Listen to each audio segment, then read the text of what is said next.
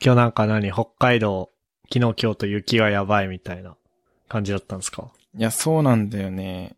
あの、朝通勤のために駅に行ったんですけど、なんか全然動いてなくて、直後に、あの、JR 北海道のサイト繋がりづらかったんだけど見たら、あの、夕方の5時まで運転見合わせですって書いてあって、え、朝の時点でってことそすごいね。しえ、通勤するような時間帯だから、8時とか8時半とかう。えっとね、更新、その更新があったのは9時とか10時とかかな。ああ、ええすごいね。その時点で、もう5時までそう動きませんって。そうそうそう。あ、これもう今日ダメだと思って有給取ったんですけど。うん。他の、じゃあ、うん。同僚の人たちは、あれなの頑張って通勤してたのあの、同僚の人たちはね、あの、地下鉄があったのかなうん。みたいで、出社頑張ってたみたいですね。なるほどね。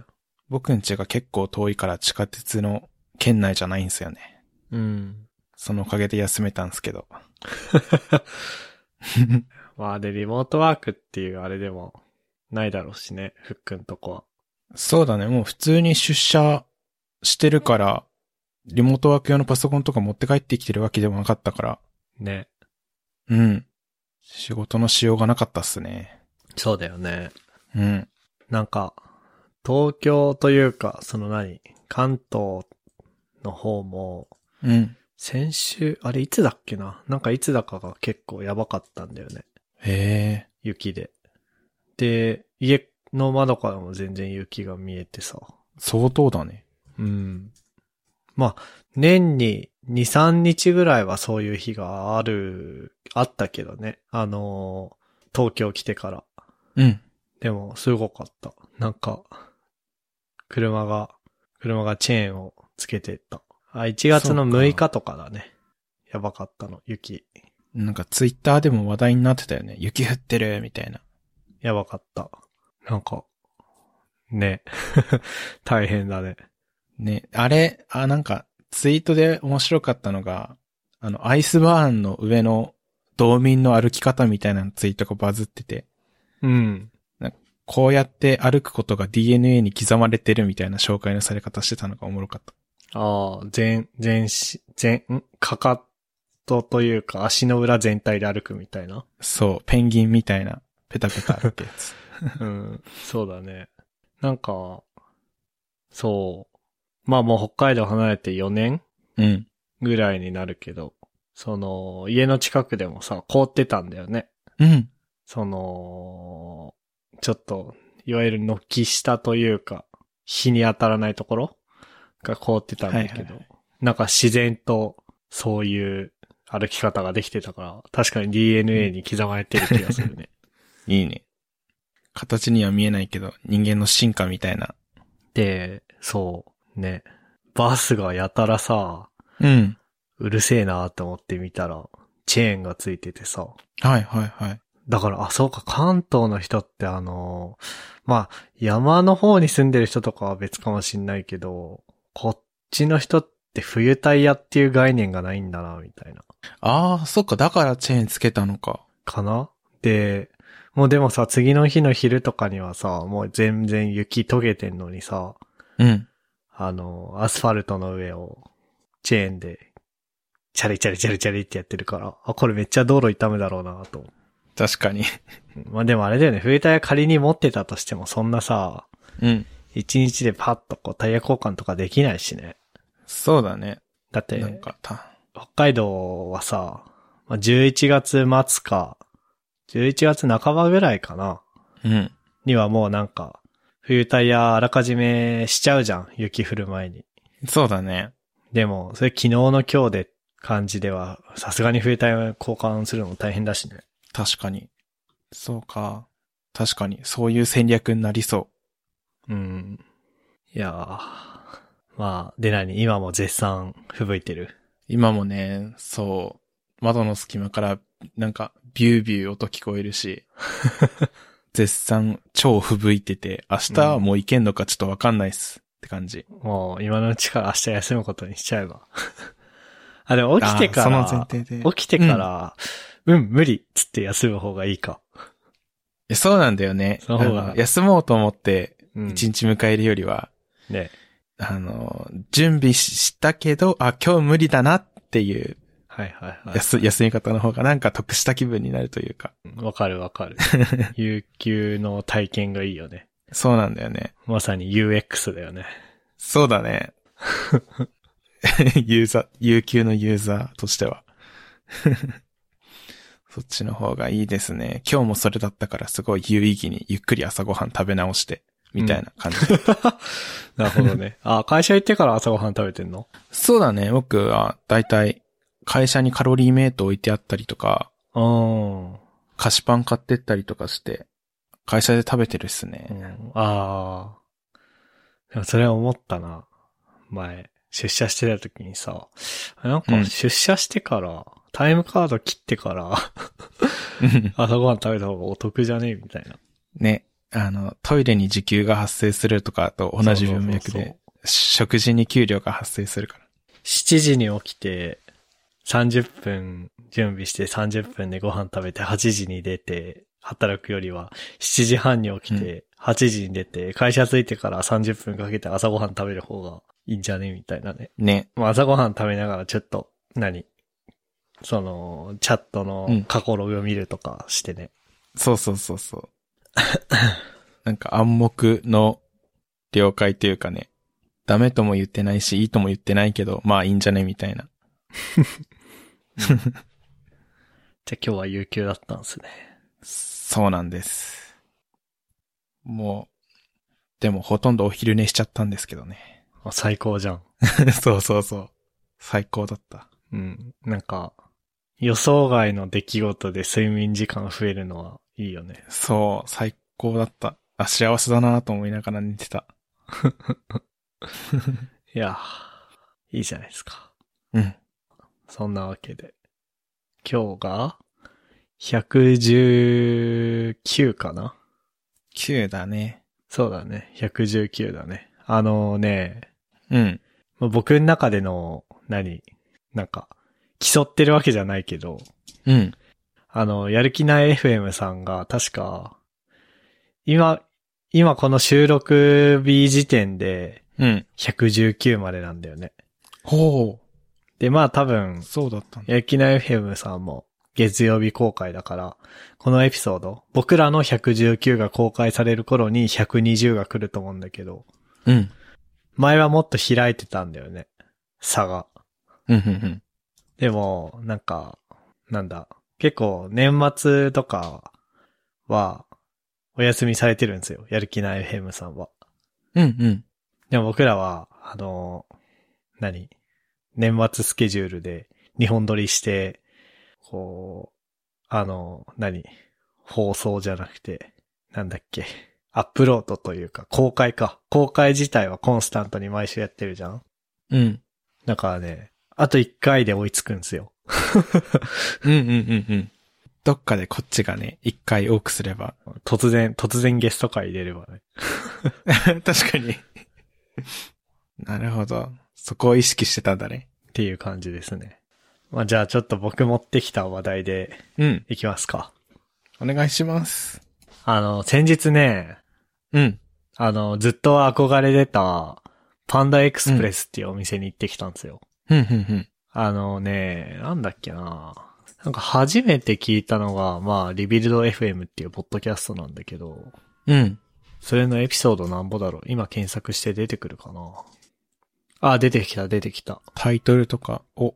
うんとね、うん。 178、リビルド FM の178で、まあ、うん。 N さんの回なんだけど、それでなんかこう、日本にパンダエクスプレスが上陸するみたいな。へえ、じゃあ、割と最近できたみたいな感じなのそうそうそうそう、話があって、それでなんかめっちゃ言われてて、そっからずっと憧れだったんだけど、その、まあ何のお店かっていうと、アメリカ初のうん。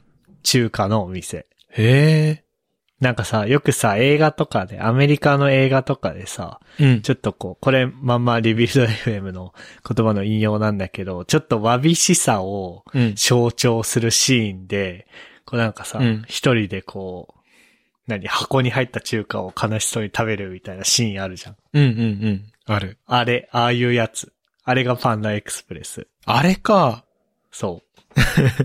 で、ずっと憧れてて。で、なんだっけな。なんかリビルドで紹介され、確かね、日本第1号店が渋谷にできてたんだけど、うん。いや、これ渋谷に作るようなお店じゃないでしょ、みたいうんうんうんうん。な。いわゆる郊外の、こう、なに、ちょっと錆びれたというか、いわゆる疲れた街うん。にできるものでしょ、みたいな話で盛り上がってて。うんうん。で、実際パンダエクスプレス日本に4店舗あるんだけど、いや、これちょっと言ったら怒られるかもしれないけど、まあ1店舗目が渋谷で、うん。あ、ごめん、4店舗よりもっとあったわ。あのー関東に4店舗あるんだけど、うんうん。ごめん、それも嘘だわ。関東に5店舗あるんだけど、まあ1店目の、あのー渋谷はあれだけど、他が川崎とか、あ横須賀とか、あ。ああ。あとこれは千葉県の、これなんて読むんだろう。うーんとね、まあ、木更津か。うんうん。そして僕がこの間行ってきた南町田。まあ町田市ね、東京の。にあって、全部郊外なんですよ。なるほど。確かに渋谷が際立ってるな、なんか。そうそうそうそう。で、それこの間行ってきたんだけど、それがね、あのね、うん。 3連休の最終日の月曜日の、に、うん。ちょっと、まあ南町田にグランベリーパークってアウトレットモール、あの、千歳のレラみたいな感じ、屋外型のアウトレットモールね。もっとレラよりすごいんだけど、アウトレットモールに行って、いろいろ買い物して、なんか大きいさ、ニトリとかの袋を持ちながら、その中華のお店で箱に入った中華を食べるっていう体験がめちゃくちゃエモくて。ああ、なるほどね。わかるなんかさ、確かに。ああ、なんか、奥さんと二人で郊外のアウトレットモールのパンダエクスプレスで飯食ってるっていう条件が、状況がすごいなんか良くて。うんうんうんうん。ああ、なんか人生、ちゃんと歩めてるな、みたいな、なんだかんだ言ってっていう。 こう、エモい気持ちになった。確かに人生を切り取ったワンシーン感あるね。そう。なんか、普通の暮らしっぽくない うんうん。その、何六本木の港区のタワマンとかに住めるような生活ではないかもしれないけど、ああ、なんか、うん。ちゃんと今を生きてんだな、みたいな。確かに一般的な落ち着いた夫婦のひとときというか休日の代表例ではないけどなんかそんな感じあるね。で、ね、まあ、一度食べてみたかったんだけどね。うん。な、なんだっけなまあなんか、700円か800円ぐらいで、うん。その、箱に入ってて、なんかベースメニューと、うん。あとは追加のメニューを選べて、で、ベースメニューがあれよ。そのご飯とかチャーハンとか焼きそばみたいなやつとかで、うんで、その追加のメニューが、その何まあ、オレンジチキンっていう唐揚げみたいなやつだったり、うん。まあ、なんか、ちょっとした野菜炒めみたいなやつだったりっていう感じで、で、あなんだろうな。それがね、すごいね、絶妙なの。えどっちかというと悪い方向に絶妙なの。まあ、そんなに美味しくないというか、っていうかね、冷めてたというかね、冷たかったんだよね、僕が食べたやつは。ー、えー、そんな、でも、それがいい。ああ、こちらの期待と合ってるんだね。そうそうそうそう。なんか、なんだろうな。箱に入った冷めた中華を食べるっていう体験が、うん。すごいなんか、そのリビルド FM で聞いて憧れてた体験と完全に一致してて。 すごい良かった。なんか、よくマクドナルド効果ってうん。いうの知ってるいや、わかんないかも。そのなんか、例えば僕とふっくんと、うん。まあ今日いないけど、今日もいないけど、トッシー3人で遊んでて、うん。いや、飯どこ行くよ、みたいな。ふうに言ったときに、まあみんな、うんうんうん、みたいな。トシもフックも全然意見出さないみたいな。で、そこで僕が、あじゃあマクドナルドにしようよ、っつったら、みんなマクドナルドは嫌だから、急になんか、あ、じゃあ、 したらあそこのなんか、美味しい蕎麦屋にしようよ、とかって急に意見が出てくるみたいな。そういう状況のことをマクドナルド効果っていうらしいんだけど、うん。あるあるだね。マクドナルド効果かな。確かマクドナルド効果だと思うんだけど、うん。あマクドナルド理論だわ。へなんだけど、でも僕別にそんなにマクドナルド悪いとは思わないのね。え。うん。正直。なんか、服にマック行こうよって言われたら僕多分普通に行くと思うのね。うん。うん。でも、これパンダエクスプレスだったら僕代案出すな、みたいな感じ。ああ、いい例えだね。わかる気がする。ていう感じで、あ、なんか、あ、これが郊外って感じだな、みたいな、うんうんうんうん。そういうエモさがありましたね。なるほどね。確かにメニュー、写真見てると、一回食べてみたいけど、写真見て期待する味なんだろうなーって感じがして、 とてもいい。そうそうそうそう。めっちゃいいな。でも、まあ、800円ぐらいかな。その箱に入った中華で、ご、ごご飯というか焼きそばと唐揚げで800円、700円後半ぐらいで、うん。で、そう、サービスとかも、なんかもう、何まあ、ちょ、これ言ったら怒られるかもしれないけど、うんアメリカという国の うん。お店が中国という国の食べ物を作ってるから、なんかこう、うん我々がこう、何いい意味で、日本で経験してきた体験は特にないわけよ。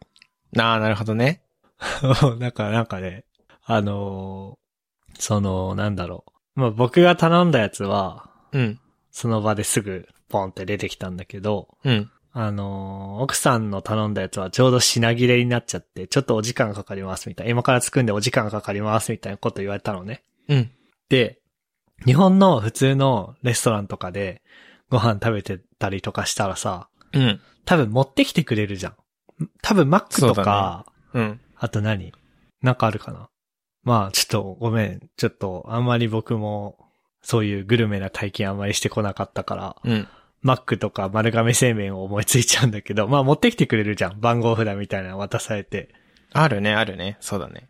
違うか、取りに来いだかおー。ら。でも、でも7、800円だから、それでいいと思うのね。うん。逆に7、800円の飯代で、そこまでやってくれる他の日本の飲食店が異常だと思うわけ。確かに、確かに。なんか5000円とか払って、フレンチ行ってこの体験だったらおいおいって思うけど、うん。でも7、800円でこれだったら、まあまあまあそうだよねっていう。うん。そう。だから、なんだろうな。なんか、特に持っていきたい結論とかはないんだけど、そういう感じで。で、なんか、たまたまググったら食べログとかが出てきたんだけど、うん。それ今僕が言ったみたいなことが書いてるね。あのー、小ノートに貼っておくけど、うん。食べログのレビューで日本の素晴らしさを再認識させてくれるとかって書いてるけど、本当だ。 おじさんレビューの人がそう書いてる。っていう、すごいなんか、あ、これよ、これっていう、これが僕のやりたかった体験ですよっていう体験をできて、うんうんうん。すごい満足だった。いやー、すべてがいいね。そき期待値と合っててとてもいいね。う。ねえ。まあなんか N さんは、うん。リビルドで、まあ日本でいうほっかほっか亭とか、そういうやつだよって言ってたけど、うん。ほっかほっか亭でそんなんないじゃん。普通に美味しいじゃん。そうだね。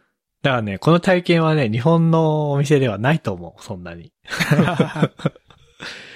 それが日本のいいとこでもあるし、まあ日本が安いって言われるゆえんというか、あー。でもある。なっていうふうに思った。なんか、うんうんうんうん。そういう話ですね。いいね。なんか結構ね、公式サイト見たらね、うん。えーと、まあ、さっき言った5、5つのお店、関東圏のうん。 5つのお店以外にもね、結構ね、全国的にあるっぽいね。へえ、札幌とか行ったら食べれんのかなあれごめん、なかったわ。やっぱり、5店舗だけだわ。今言った。へえ。あれあ、違うわ。そんなことないわ。リロードしたらなんか、もっといっぱい出てきたわ。あのー関東圏以外だと、えーっと、愛知県のね、これはどこだララポート、と、東郷って読むのかなこれは。とか、あとは、パンダエクスプレスジャズドリーム。うんうん。これはちょっとよくわかんないな。とか、あと大阪の、本当だ。えー、泉佐野市とか、あと沖縄にもなんかあるけど、北海道ないっぽいかもね。北海道ないね。北海道は、どこ、どどこだろうね。まあでも、うん。どっちかっていうと車社会のところに作った方が、こういうのはいい気がするけどな。なんか僕らはたまたまあのグランベリーパークの南町田のお店は、あそこにあったから、あのー何アウトレットパークのテナントとしてあったから、うん。普通に店内飲食できたけど、多分本場のやつって持ち帰り専門なんじゃないかな。へえ。そんなことないかな。でもドラマとか映画で言うとどっちも想像できるな、なんか。うんうんうんうん。そうだね。夜中の一人ポツンと店内であの箱から食ってる人とか。そうだね。とか、あとは、なんだろう。あー、なんかさ、探偵が車の中で張り込みしながら箱に入った中華食べるみたいな。あるね。で、食ってたら、隣の相棒が寝てて、そしたらターゲット出てきて、相棒、おいおいおいおいって起こすみたいな。ね。箱雑に扱いながら起こすっていう。そうそうそうそう。あの、今僕の頭の中では大泉洋がそれやってたね。探偵はバーにいるっていう映画の、 あったね。北海道にはないんですけどね、パンダエクスプレス。確かに。で、そうね、なんか、結構、まあ、パンダエクスプレスもそうだけど、僕結構ね、なんかね、まあ、その、何僕北海道にいた頃は東京行きたい、東京行きたい、都会がいい、みたいな風にずっと言ってたじゃん。うん。言ってた。で、で、それで最初に、まあ、東京に住んで、で、その後に、こっち横浜市青葉台に来て、だから郊外に行ったんだけど、僕でも郊外の方が性に合ってるなってなんかいろんな面で思うわ。うーん。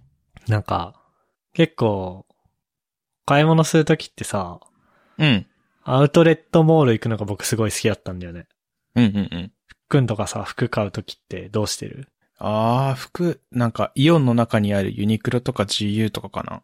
はいはいはいはい。まあイオンとかもアウトレットではないかもしんないけど、うん。まあモールっちゃモールだよね。そうだね。結構さ、都会っていうか都心というかはさ、うん。なんか、まあ、荻窪に住んでた時は新宿に出て、なんか大きな買い物するっつったら新宿に出てたんだけど、うんなんか新宿で買い物すると、あ、なんかこのお店に行きたいから、新宿の、あ、もうもうなんか、ビルの名前忘れたな。エスタじゃなくて、エスタは札幌だけど、あの、 あれあのさ、なんだっけあ、ルミネだ、ルミネ。ルミネ新宿1に行って、あ、このお店行きたかったらルミネ新宿2に行って、みたいなあー。買い物の仕方になるのね。あ、それこそ札幌駅だよ。札幌駅で買い物するってなったらさ、うん。なんか、あだいまで札幌行って、エスタ行って、ステラプレイス行ってとかってやんなきゃいけないじゃん。うん。でもさ、あのーまあ、電車で札幌駅行って買い物したらそうなるんだけど、うん。車でさ、北広島のさ、三井アウトレットモール行ったらさ、もうそのアウトレットモールで全部完結するじゃん。そうだね。で、飯とかもさ、そのモールの中のさ、あのーフードコートで食べてさ、うん。で、まああれだったらちょっとコストコ寄ってとかってやるじゃん。やる。僕そっちの生活の方が好きだなって思って。うんうん。なんか、落ち着けるよね。そう。わかるわ。というわけで、すごい今ね、楽しいよ。なあ、いいね。ちょうど、ちょうどいいもんね。多分。今住んでるところ。そう。これもうちょい離れると、うん。なんかわかんない。全然その、そんなことないよっていう人も多いかもしれないんだけど、うん。まあ僕が住んでるのが田園都市線っていう渋谷と中央林間っていうのを結ぶ、あのーあれ田園都市線あ、東急ね。東、東急、東急っていう鉄道会社の路線なんだけど、うん。その青葉台ってとこに住んでんだけど、もう一個快速の駅で離れると長津田ってとこに行くんだ、行くし、もう一個東京に近づくとあざみ野とか多摩プラザとかっていうあたりになるんだけど、うん。なんかあざみ野とか多摩プラザとかになると結構家賃高いのね。うん。し、駅前が便利。すごく。うん。うん。うん。で、もう一個離れるとなんか駅前あんまないくて車生活かな、みたいな。ああ、じゃあ本当に境みたいな感じなんだね。そうそうそうそう。だから駅前全然便利だけど、うん。まあ、回転寿司とか、びっくりドンキーとか、そういうなんかファミリー層向けっぽいお店は、うん。大きい道路沿いにあるな。でもそんな大きい道路も、まあ歩いていけないことはないな、みたいなうん。うん。感じなんだよね。だからちょうど車社会と電車社会の境目ぐらいな気がする。うん。うん。うん。うん。ええやっぱそういうとこだといいとこ取りできて良さそそうだね。まあよく言えばいいとこ取りだし、 悪く言えば中途半端かもしんないけど。う。確かに。まあでも全然 Amazon とかも東京にいる時と変わらず、変わらない速度で来るし。いいね。で、Uber Eats とかも全然あるし。なあ、いいなあ。本当に、本当になんか離れすぎると Uber Eats とかからはぶられるじゃん。うん。そういうのはないんで、まあいいっちゃいいかな。そう、だからすごい、すごい楽しい。郊外暮らしが。で、なんか、この間、見たけど、うん。東京のマンションの価格がやばすぎみたいなヤフーニュースを見たんだけど、うん。うん。もう、あ、もうこの路線で行くしかないんだろうな、みたいな。だからもう東京にマンション買って住むっていうのは僕は無理だろうな、みたいな。そういう諦めもあるわね。ね、なんだっけ ?1.75 倍だっけ平均年収の。平均年収の13倍じゃないあ、お、記憶よりもめっちゃ多かった。なんかローンを組むっていうのがうん。年収の5倍ぐらいがいいんだって。うんうん。それぐらいだったら無理なく払えるだろうみたいな。 うんうんうん。でそれが13倍っていう。ちょっと無理だね。なんか、記事に記憶曖昧だけど、なんか余生を過ごすシニア世代が買うみたいな。ああ、東京のマンションをうん。その他はなんか節税対策かわかんないけど、なんか、で、どんどん経ってはいるけども、みたいな。ああ、なんか複雑なことが起こってるなーって思った。ねうん。え。いや、すごいよね。ね。そんなだって。 年収の、あ、でも世帯年収の5倍以内か。だから、ああ、そっか。と、 7000、平均価格が7989万円。まあ、だからだいたい8000万円だから。うん。で、5倍で無理せず買うっていうと、夫婦で1600万円だって。すご。すご。で、しかもさ、うん。まあ、共働きが増えてるとはいえさ、うん。そんななんかマンション買うとか考えるような人だったらきっと子供ができてとかってなるから、そしたらじゃあフルで働けないじゃん、必ずしも。そうだね。そしたら、す、すごいよね。一人で、その1600に近いぐらい稼いでるってことでしょ。やばいね。 もう、想像ができないよ。ねいやー、そういう世界、なんだろう、すごいなーと思うけど、やっぱ、田舎暮らしでいいなーと思うなえ。ね。ーうん。なんか、そういうさ、うん。何僕が今郊外がどうこうとかって言ってんのもさ、結局さ、東京に勤務する前提で話してるじゃん。うん。だから、まあ横浜市とかしか、なんだからな、ち、千葉、神奈川、埼玉しか住めない感じになってるじゃん。うん。それを捨てられればもう可能性は無限大だよね。そうだね。めっちゃ安く戸建てとかね。そうそうそ無限大っすね。う。いやそれこそ、島に住んで、みたいなやつでしょ。ー、出た、五島列島。そう、五島列島に。五島列島居住しなな、がならんだっけ家が余ってるから、ただで住まわす代わりに、メンテというか日々の掃除。住まないと家ってダメになっちゃうから住んでてくださいみたいな感じだったっけそうだね。なんか、行政がなんか家、も持ち主がいなくなった家を、とりあえずリストアップして、うん。住みたいですって言った人に、なんかこの家どうですかみたいなのやってたり、あと、リノベーションなんか、うん。こうやって新しくなんか改造したいですみたいな。なんか、床、床の板を張り替えたいですとか、うん。いうのには補助金出してたりするみたいですね。うん、うん、うん。なるほどね。移住ウェルカムな政策をしてるみたい。そこに住んでリモートワークっすかね。ねいろいろ夢が広がりそえ。いやー、どうしようね。う。ねえ、将来。まあでも最近思ったんだけど、うん。そのなんかマンションが異常に高いだけで、うん。い、い、こ、戸建てだったら全然なんか、意外と、あ、なんか、 わかんない。そのマンションの価格を見た後だから、バグってんのかもしれないけど、うん。あれなんか意外とこれの5倍、だから、なんだ、これの5分の1の年収うん。だったら買えるんやなみたいな。うん。うん。で、しかもそれが世帯年収とかだったら全然、まあなしではないのかなっていうのは、なんか、杉並区とか練馬区とか、その、板橋区とか、な、な、なんだろうな。いわゆる住宅街がありそうな街うん。にはあったなっていう。その、だからなんだろうな。なんか東京に家族で住んでる人って、うん。恐ろしいお金持ちなんだろうなっていう風に、うん。なんか、北海道にいた頃は思ってたけど、うん。なんか意外とそうでもないのかな、みたいな。なるほどね。僕まさに北海道でそれを思ってたわ。そう。なんか、なるほど。なんだろう。そう、そういうのは思ったね。うんうんうんうん。なんでこんな話になったんだっけあ、そう、郊外がなんちゃらみたいな話をしてたらそうなったのか。うん。まあなんかもうちょい、もうちょいなんか、こう、港区のタワマン目指すで、みたいな、青山に土地買うってやばいっすかみたいなあ。そういうのをこう目指していいぐらいの、うん。なんか年齢な気もするけど、うん。まあでも、なんだろうな。いや無理でしょ、みたいな。うん。だってなんか、なんだろう。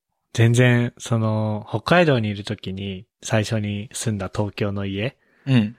を決めたから、全然土地勘とかないんだけど、うん。でも徐々に分かってきて、あ、なんか僕の東京来て初めて住んだアパートが、まあ西荻窪にあったんだけど、うん。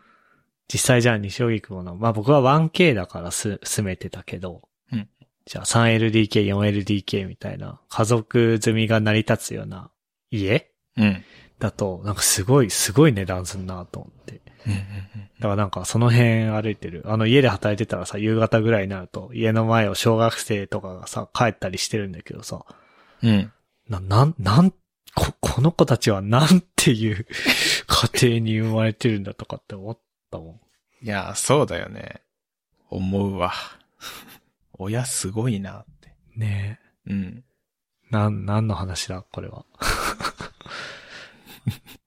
まあなんか、そう、そういうことですよ。そうだよねな。んか、こう、こうやってこう人生が、人生観が確立されていくのかなって思うよね。いやー、思う。25歳ちょうどそういうの考える時期な気がするし。 ね。うん。で、なんかちょうど僕らの10年後を言ってるのがやる気大 FM さんだから、うん。こう、もうみんな家買ってるじゃん、そっちの人は。ね、すごい。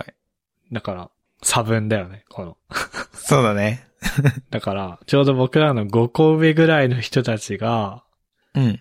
やってるポッドキャストを見つけられたらなんかちょうどいいかもね。確かに確かに。あとそろそろ僕らの5個下ぐらいの人たちがやってるポッドキャストが出てきたりとかね。そうだね。それ、じ、聞きたいな。なんか、まあ、ふっくんが、あれ ?6 年目だっけ社会人。今年で。今年。やそこら辺2017卒だからう、ん。 5年目か、今年が。 5年目のはず。 4月から5年目だね。うんうんうん。で、僕とか年はじゃあ4年目に入る。んそこら辺曖昧なんだよな。 ?17 卒だから、6年目が始まるのか。ふっくんが4月から6年目が始まり、僕や年が4月から4年目が始まるっていう感じなんだけど。うん。じゃあ僕らの何、まあ、4個とか5個とか下の人たちは、あれでしょ社会人としての抱負とかをフォトキャストやってたら語るわけでしょおーで、その、その5個ぐらい上の僕らはなんかもう、いやなんか、あの、タイムカード切ってから朝ごはん食った方がコスパ良くねみたいな話をして。そう、もう、もう5個上の人たちはなんか子育てがどうとか家がどうとかって話してるわけでしょうん。それ、すごいいいね。人生見れていいな。うん。あ、5個じゃないか、10個か。 10個。うん、そうだうんね、そうだね。確かに。うんなんかそういうネットワーク作りたいね。人生、ポッドキャストネットワークみたいな。 あー、確かに。いいな。同じような人種が集まって、うん。理想っすね。今日言うの忘れてたけど、ちょっと年忙しいみたいなんで。うん。いないっすね。ね。大変そうだ。うん。やっぱでもどうなんかね。この時期やっぱ仕事忙しいのかな、みんな。